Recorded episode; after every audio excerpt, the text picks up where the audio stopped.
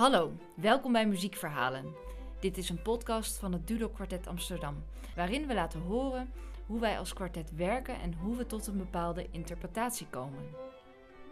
Het afgelopen jaar lag onze focus op Haydn's Opus 20 kwartetten. Mijn naam is Judith en vandaag vertelt Marleen over de beeldentuin van haar vader. En wat die beelden te maken hebben met Haydn's Opus 20 nummer 2.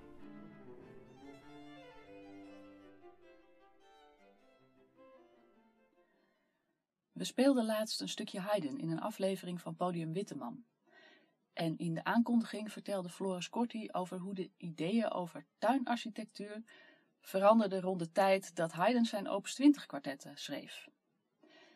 In plaats van nette rechte paden en vakken kwam de Engelse landschapstuin in de mode, met slingerende paadjes waarbij het er moest uitzien alsof het vanzelf zo ontstaan was. Ik had er zelf niet eerder aan gedacht dat dat in die tijd was.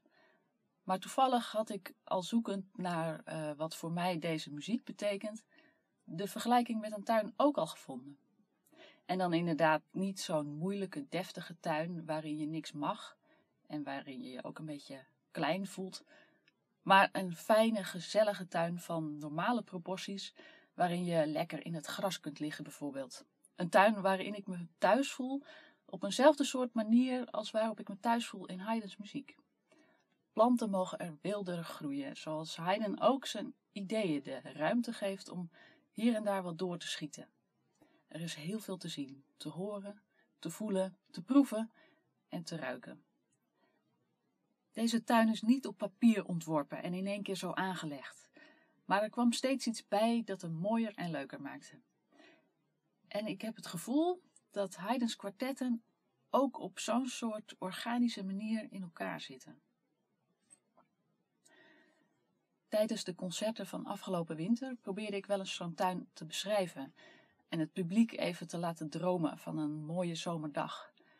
Over hoe de groene bladeren van de bomen afsteken tegen de knalblauwe lucht en welke geluiden je er allemaal hoort.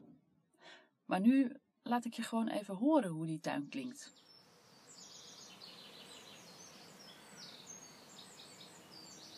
Dit nam ik met Pasen op in de tuin van mijn vader en moeder. Ik had mazzel, want er kwam net een grutto voorbij met een prachtig Doppler-effect. Ik stond bij het opnemen achter in de tuin, waar je over de weilanden uitkijkt. Daar staan ook de fruitbomen en er is een plek om vuurtjes te stoken. En begin mei klonk het er zo. Je hoort aan het geruis dat er meer bladeren aan de bomen zitten.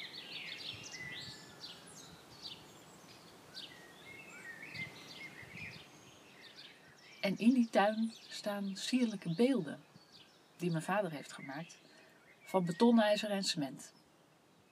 Het zijn menselijke figuren die als het ware uit een plat vlak gesneden zijn en vervolgens in een vorm zijn gevouwen. En je kan zien dat ze een bepaalde relatie met elkaar hebben.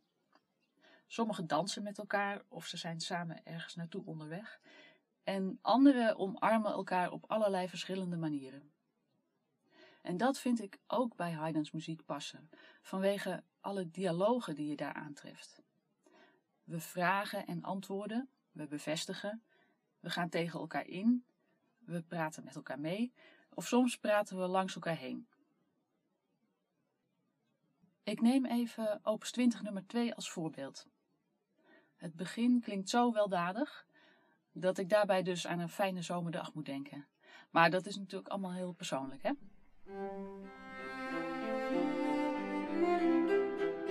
De cello opent, wat best opmerkelijk is, en trekt op met de tweede viool.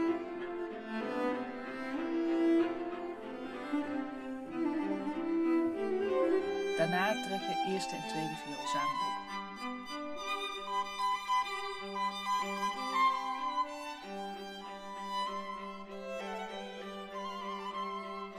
De middenstemmen doen ook nog hun zegje.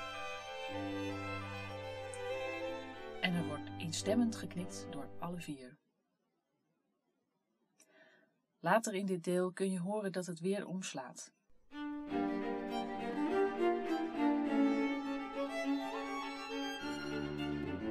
Zo'n onstuimige tweede vioolpartij heb ik niet vaak.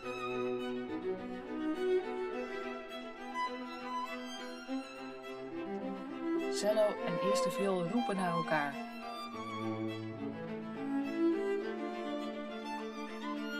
Waar moeten we naartoe?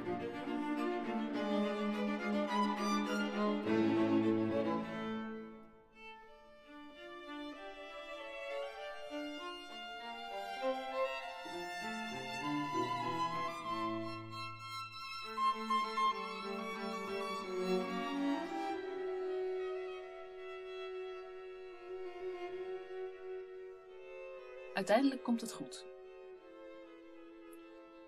En is de storm weer gaan liggen.